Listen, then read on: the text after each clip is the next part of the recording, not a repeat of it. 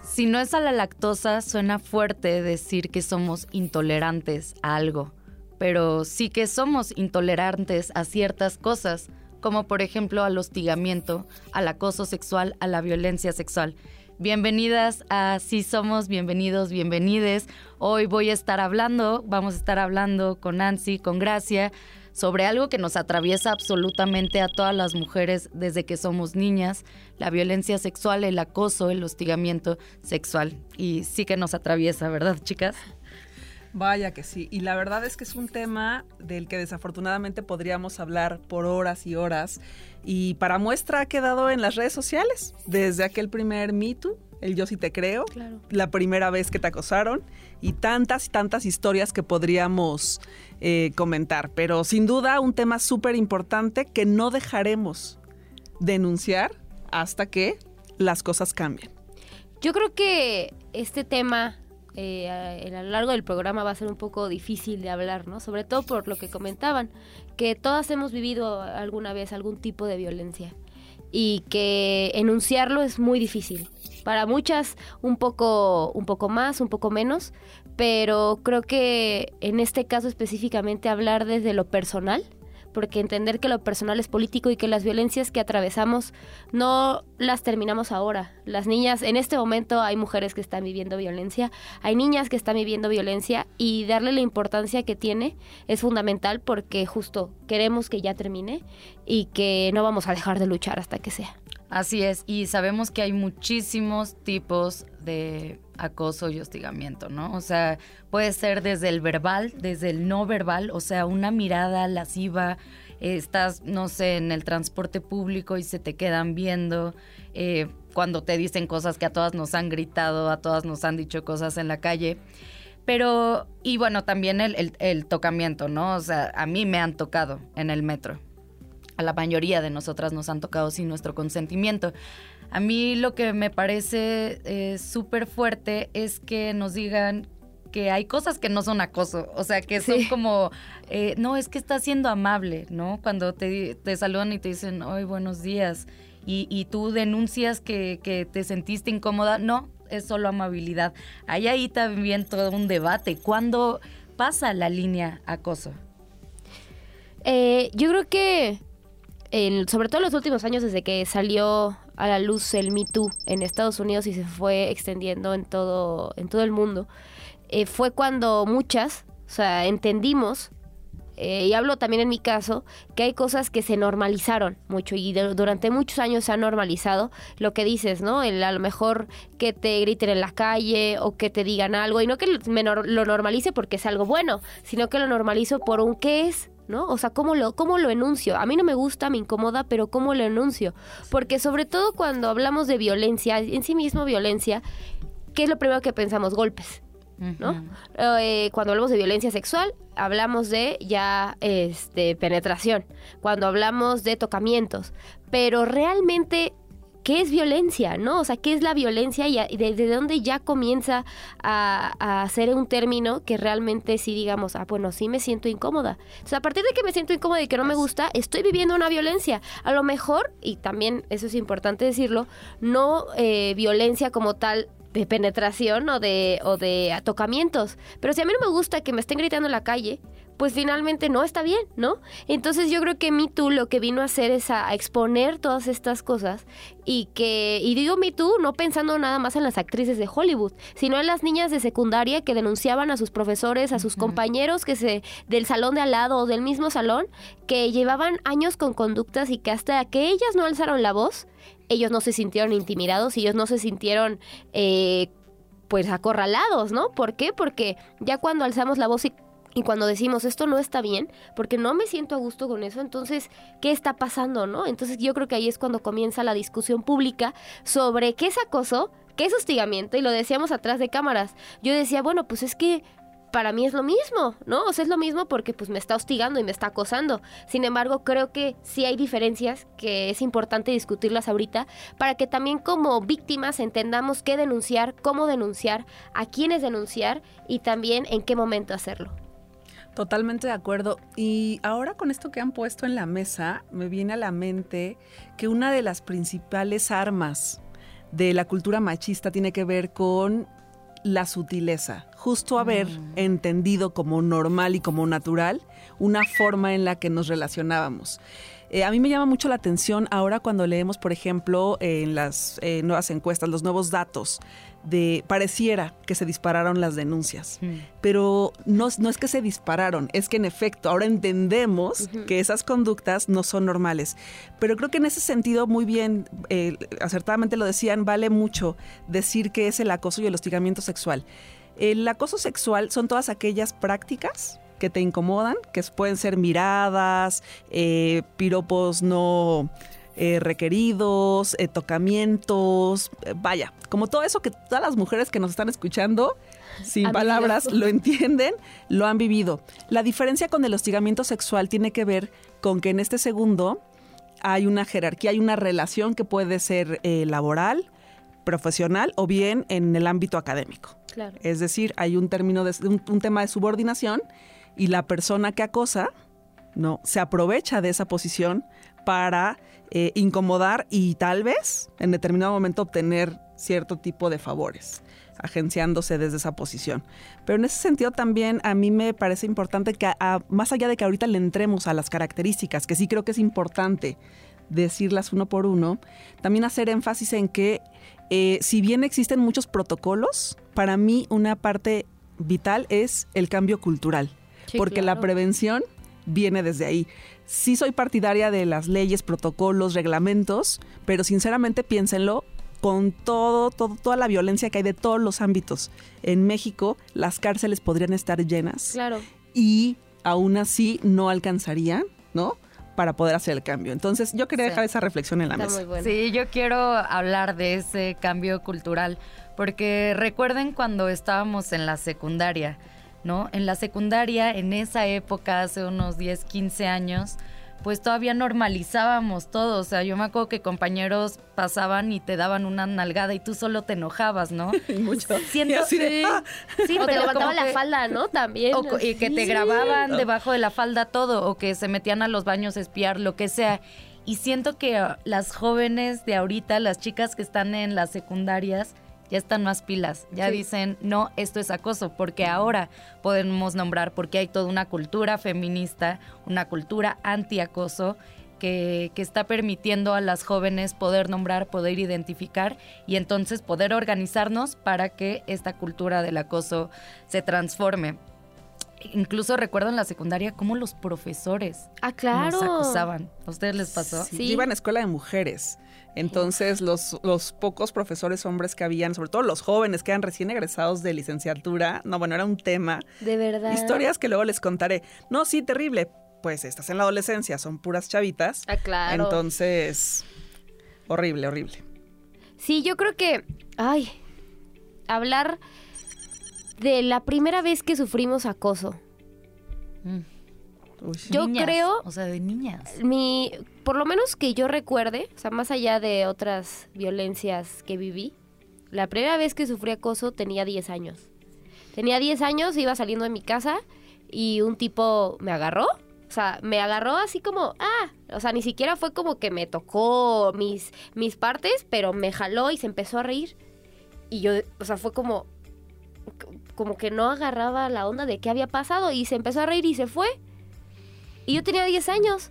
Entonces, cuando yo le cuento esto a mi mamá, obviamente mi mamá inmediatamente, bueno, lo primero que hizo fue llorar, ¿no? O sea, porque también es eso, como el, el...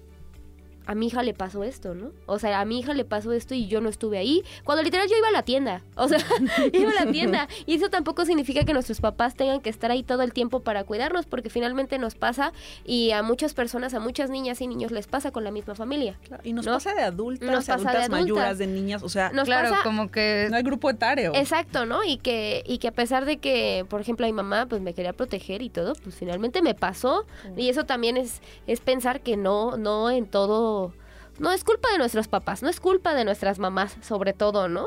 Pero Ni de nosotras. Ni de nosotras, claro, eso, eso es bien importante. hay que hablar de cómo se nos Ahora, responsabiliza a nosotras. Exactamente, porque cuando me pasó eso, mi mamá me dijo como, eh, fue mi culpa, ¿no? O sea, ella me dijo, fue mi culpa porque pues no te acompañé, ¿no? Y yo le decía, es que no es tu culpa, es mi culpa, Mm. porque no me fijé. Entonces ahí ella me fue inmediatamente, en lo- eh, después de, del llanto vinieron, vinieron el enojo, ¿no? el enojo y el regaño, porque me dijo, jamás en la vida pienses que es tu culpa cuando alguien te haga daño, ¿no? Y sobre todo cuando, cuando te violenten, nunca en la vida creas que es tu culpa. Y siempre dile a quien más confianza le tengas. Evidentemente a mí, porque soy tu mamá, pero dile a quien más confianza le tengas porque no te puedes quedar callada. Entonces a mí ese mensaje se me quedó bien, bien, bien grabado. Y es por eso también que parte de mi historia como feminista viene de ahí, ¿no? De reconocer las violencias, de alzar la voz y de reconocer las propias y las ajenas. ¿no? Y de reconocer que a todas en algún momento nos ha pasado y entender que no es nuestra culpa que nos pase, que jamás va a ser nuestra culpa y sobre todo si eres, digo sobre todo si eres una niña porque no tienes todavía la conciencia como para decir es una violencia tal o me hizo tal, ¿no? Que sí la tienes y a lo mejor no se te educa tanto como para identificarla, pero lo que voy es que finalmente el decir que no es nuestra culpa, creo que eso nos ayuda a liberar a liberar y creo que también otra parte que podemos hablar y lo diré en la siguiente porque si me voy a extender mucho es sobre el- la mirada antipunitiva de creer que los hombres que nos violentan de alguna u otra forma tienen que estar en la cárcel. ¿no? Creo que también de los cambios culturales, pero ahí lo dejo. Ahí lo dejo. creo, que, creo que con ese tema, el tema de la cancelación del punitivismo, creo que da para todo otro programa. Ya lo, ya lo anotamos en la lista del, del siguiente, porque sí hay que dedicarle su tiempo. Y yo quisiera decirle a quienes nos están escuchando y quienes nos están viendo, que, porque creo que serán hombres y mujeres y que hay diferentes niveles de información, pero no nos lo inventamos estas tres que estamos en la mesa. Es decir, no ha sido como casualidad y para eso los datos se pintan solos. Eh, el año pasado, en 2021-2022, la Secretaría de Desarrollo Agrario Territorial no Urbano y el INMujeres generaron a partir de un primer modelo que se hizo en la Ciudad de México, crearon los lineamientos para prevenir, atender y sancionar el acoso en el transporte público. Y uno solo de los datos que le dieron base a esto es que 96% de las mujeres han sido acosadas o tocadas En transporte en el público. transporte público.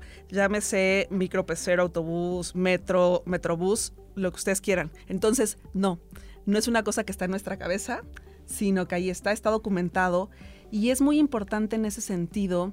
eh, dándole como más vuelta a la parte de cultura y de deconstrucción, visibilizar.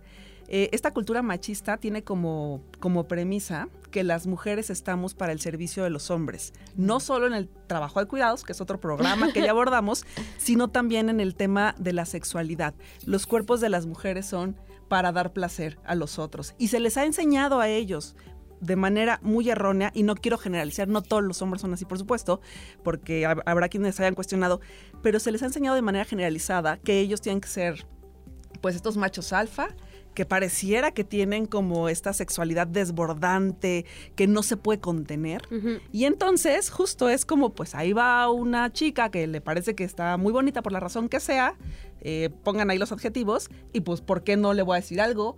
¿Por qué no la voy a toquetear? Sí. no puede estar ella tan guapa, bonita, eh, atractiva, lo que ustedes quieran, que estoy viéndome muy decente y que yo no le diga que está bien buena, pues. Entonces, no, chicos, hombres, señores, no.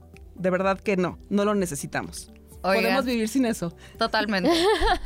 Eh, yo me metí en un lío en redes sociales porque afirmé en un video que un niño me había acosado. Y fue un debate cañoncísimo. Es- no fue un niño de 6 años, fue un niño preadolescente, 12 años, 13 años. Y entonces cuestioné, ¿los niños también acosan?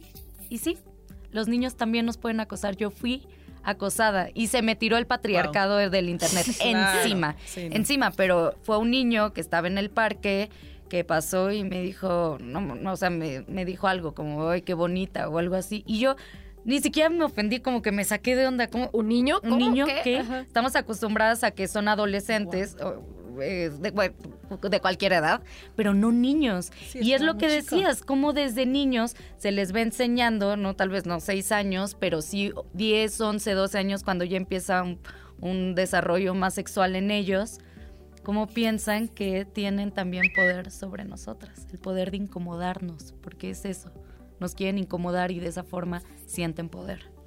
yo creo que, wow. Sí, o sea, es Sí como me de, dejaste ya. así como, no, no, no, sí, ya terminamos, adiós. No, pero es que, wow, porque entiendo que se genera un debate, porque normalmente a los niños es como, ay, no son niños, ¿no? Y, y no piensan que son seres no sexuados, los Sí. niños y sobre todo las niñas, ¿no? Pero, y las niñas también para ciertas cosas, porque hablemos eh, y repetimos mil y un veces que las niñas desde chiquitas somos acosadas y violentadas. Hipersexualizadas. Y también por otros niños. O sea, lo que decías, o sea, también en este caso me parece más sorprendente porque como mujer adulta que un niño te haga eso es que se siente con, con la facilidad o Con con, la, poder. con el poder de poder, de, o sea, valga la redundancia de decirte eso, ¿no? Pero aparte también han, han habido casos de niños que violentan a niñas, pero por ser niños no se les puede señalar Claro, o juzgar Claro. como pues seres sexuados que te violentan también, ¿no? Y que finalmente eh, hemos crecido ahorita también en, en- Yo creo que también en estas últimas décadas. ¿no? Tampoco podría decir, es que antes estábamos mejor, ¿no? Al contrario, antes nadie decía nada. Las mujeres no decían mucho, las que alzaban la voz, este, las tachaban de, pues de, de las que lo provocaban, ¿no? Y ahorita Ah. somos más y tenemos otros medios de denuncia, como las redes sociales, eh, porque justo que creo que también ahí abriría como otra parte de la conversación de cómo las redes sociales se han convertido en medios de denuncia porque eh, nuestros medios tradicionales o nuestros medios de, de denuncia oficiales, No por así decirlo, no funcionan y no se dan abasto y muchas otras razones, ¿no? Pero finalmente el que tú hayas podido decir esto generó, por lo menos ahorita nosotras dos y yo me imagino que las personas que nos estén viendo van a decir como, wow. Y a lo Sí. mejor haya como un no. O sea, desde el principio como no, es ella. Seguramente lo está inventando. Ah, quiere Sí. tener seguidores. O Sí. lo que sea, ¿no? Pero pues finalmente, ¿qué? No, Es porque que- socialización, ¿qué estaba viendo, perdón, ese niño preadolescente Claro. en su entorno, en la escuela, en la familia? O sea, al final mm, tampoco tenemos que ser como tan expertas, basta con observar. No es que pues. los niños nazcan violentos solo por ser hombres, es toda la cultura patriarcal que lo transforma. Yo quería decir que los, o sea, en todos los comentarios que ven, todos los comentarios de odio hacia mí son de hombres. Todos los comentarios de mujeres es, sí, a mí también me pasó. Y de hecho sufrí tanto acoso eh, y tanta violencia digital por ese video que tuve que poner una denuncia, ¿no? Wow. Porque me amenazaron de muerte por haber dicho que un niño me acosó. Entonces, cuidado de volver a, a- a violentarme digitalmente porque estoy súper protegida y además estoy dentro del mecanismo de, de defensa a, a periodistas y a defensoras de los derechos humanos porque les, les causa mucho enojo a los hombres eso. ¿Por qué? ¿Por qué creen que les causará tanto enojo que yo afirmo que un niño me acosó? ¿Por qué? Pues porque de entrada me parece que tiene que ver con, más allá de la edad, decir que un niño, creo que lo mismo hubiera sido, tal vez, de, de acusarlos de acoso, ¿no? Porque Ujú. también cuando ha habido en otras circunstancias. En este me parece que fue mucho más, pues porque a nosotras también nos sorprendió plantearnos Sí. esa posibilidad, pero creo que tiene que ver con, con que al final todo eso que les han enseñado, de repente venir a decir, ¿sabes qué? No está padre, no está bien y no lo quiero, es, lo voy a decir en términos de como lo diría mi abuelita, te sales del guacal. Y entonces es como, a ver, ¿tú qué me vas a venir a decir a mí? lo que significa ser hombre, cómo Claro. comportarme, cómo cortejarte. Y de ahí han venido unas, o sea, muchas más discusiones. Y porque además recuerden que este es un tema de privilegios. El patriarcado y ser hombre te da privilegios. Parte de estos privilegios que tienen que ver con acceder a mejores puestos, a salarios más altos, también implica, y lo decía de nuevo, que, que las mujeres estamos para su servicio. Y que si se les ocurrió que te pueden decir que estás bonita, pues ¿qué tiene eso de malo? Claro. O que estás muy bien, Sí. ¿qué tiene de malo? Pero justo de eso se trata. El acoso es eso. Si no te lo pidieron, si ya te dijeron que no te interesa su opinión, pues ya, hasta ahí queda el tema. Si no te lo piden, no es, no es ahí, por favor, hay que tatuarse eso, No es no. porque es parte del cambio, no es no. Oigan, y entonces, ¿cómo hacerle frente al acoso? ¿No? Vayamos eh, pues concluyendo con, con esto. Y creo que una de las claves feministas para hacerle frente al acoso es justamente la sororidad entre nosotras, el cuidado y el autocuidado feminista.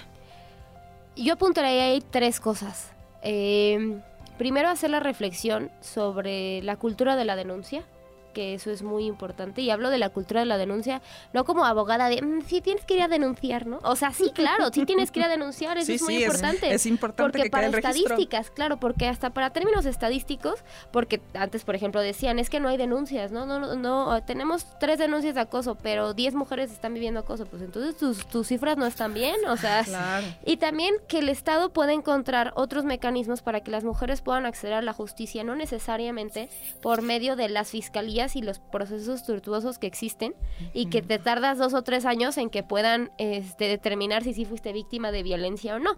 En este caso de acoso u hostigamiento, sobre todo de hostigamiento, porque entendiendo que hay una jerarquía entre, vamos a hablar, tu jefe, tu jefe, el maestro, ¿no? O, el, o tu compañero de trabajo, vamos a hablar del jefe. Y tú sigues trabajando con el jefe. Y, tú, y tú denuncias. ¿Y qué pasa en ese inter, no? O sea, yo creo que eso en parte es responsabilidad del Estado para que se puedan encontrar otros mecanismos de denuncia.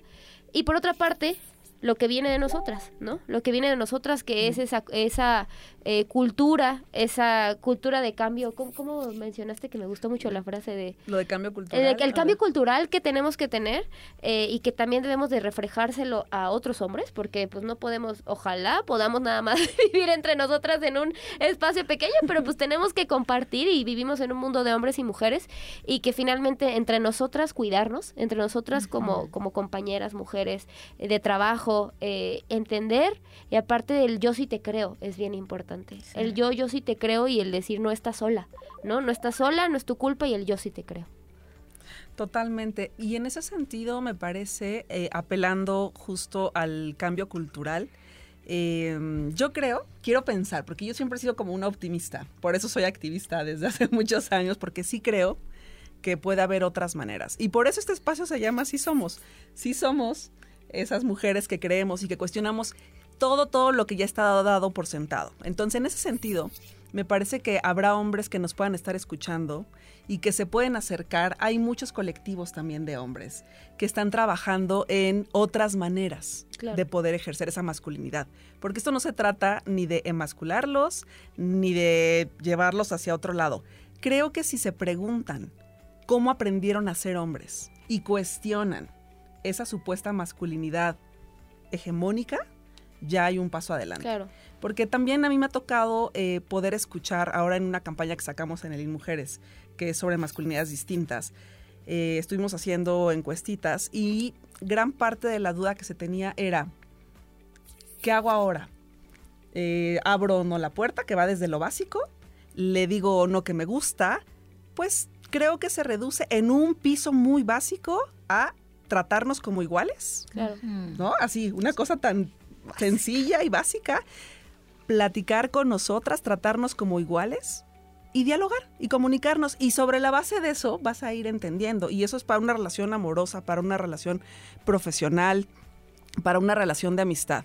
Pero creo que ese piso es así súper básico y en términos de la prevención, pues entender que si no te lo pidieron, pregunta, si te dijeron que no, es no. Y también reconocer qué es el acoso y el hostigamiento, protegernos, lo que tú decías, hay, hay lineamientos y protocolos que lo dicen muy bien, y denunciar también para dejar ese registro. Claro. Y yo quisiera finalizar diciéndole a las mujeres que nos escuchan que no minimicemos esas violencias, que si te sentiste incómoda, si te sentiste agredida, si no te sentiste segura, fue violencia, fue un acoso. Háblalo con la gente cercana, no te lo guardes. Guardándolo no, no sirve de nada, ¿no? Vamos cargando todas esas heridas. Entonces eso, pues yo les quiero agradecer, chicas, porque es un tema fuerte, es un tema que cuesta trabajo hablar, pero es un tema necesario de hablar. Muchas gracias por Este, esta conversa. Gracias, gracias al Politécnico, que aquí estamos alojadas. Oigan, nos vemos pues eh, en el siguiente episodio. Síganos en las redes sociales y y pues como, como estamos en redes sociales, estamos en YouTube, estamos en Twitter, estamos en Facebook, nos pueden encontrar como si somos también, a mí me pueden encontrar en cualquier red social como Julia Didri. Yo como Graciela Saga. Yo como Nancy Omega. Nos vemos. Mujer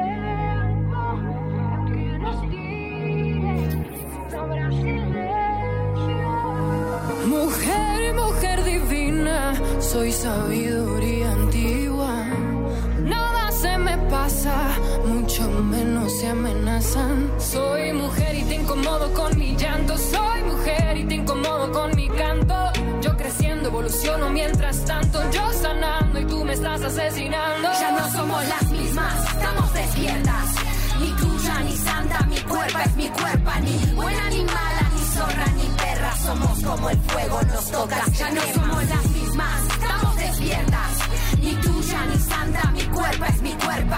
ni ni zorra ni perra. Somos como el fuego. No quieren ver la realidad aunque la tengan delante. Nos matan día a día, nadie se hace responsable. Desaparecen niñas, el Estado es el culpable. No hay agua suficiente para limpiar toda esta sangre. Ganaremos esta guerra con el instinto de fiera. Siempre abajo y a la izquierda, el infierno está allá afuera. Por todas nuestras muertas hoy prendemos esta hoguera. Si no somos solución, entonces somos el problema. Ya me cansé de ser buena, siento la rabia en las venas. Ya no quiero sentir miedo, tener la muerte tan cerca. Quizás mañana me vaya, pero a la noche no vuelva. Yo soy mujer y me amo, machete pa' que lo entiendan. Estoy defendiendo a la mía todos los días, porque ya no queda otra que gritar, pedirle al cielo. Tú estás mirando desde lejos, pretendiendo que no quedemos calladas y no nacimos para eso. Ya no somos las mismas,